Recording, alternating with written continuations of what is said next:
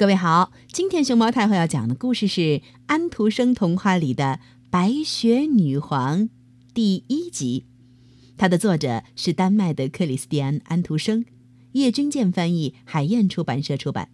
关注微信公众号和荔枝电台“熊猫太后摆故事”，都可以收听到熊猫太后讲的故事。白雪女皇的第一个故事，关于一面镜子和它的碎片。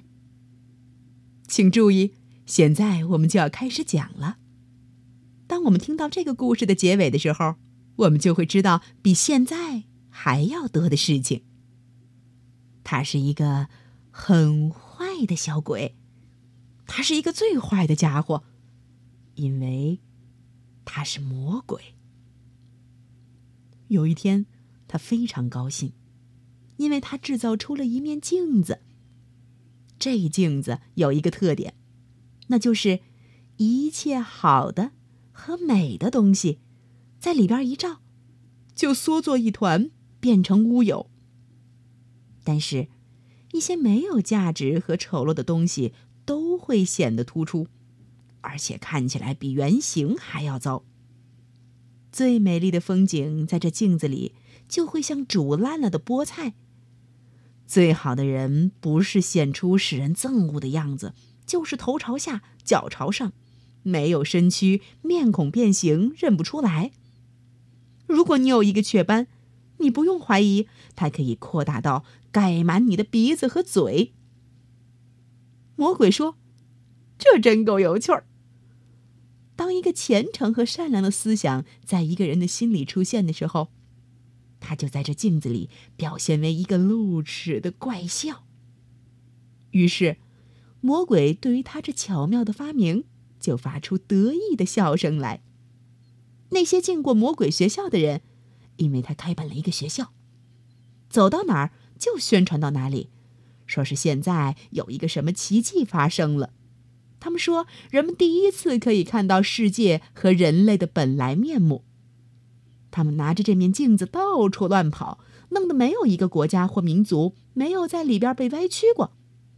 现在他们居然想飞到天上去，去讥笑一下安琪儿或我们的上帝。这镜子和他们越飞得高，他们就越露出些怪笑。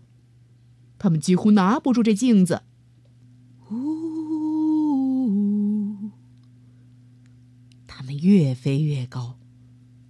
接着，镜子和他的怪笑开始可怕的抖起来，弄得他从他们的手中落到地上，跌成几亿、几千亿以及无数的碎片。这样，镜子就做出比以前还要更不幸的事情来，因为有许多碎片比沙粒还要小。它们在世界上乱飞，只要飞到人们的眼睛里去，便贴在那儿不动。这些人看起什么东西来都不对头，或者只看到事物的坏的一面。因为每块小小的碎片仍然具有整个镜子的魔力，有的人甚至心里都藏有这样一块碎片。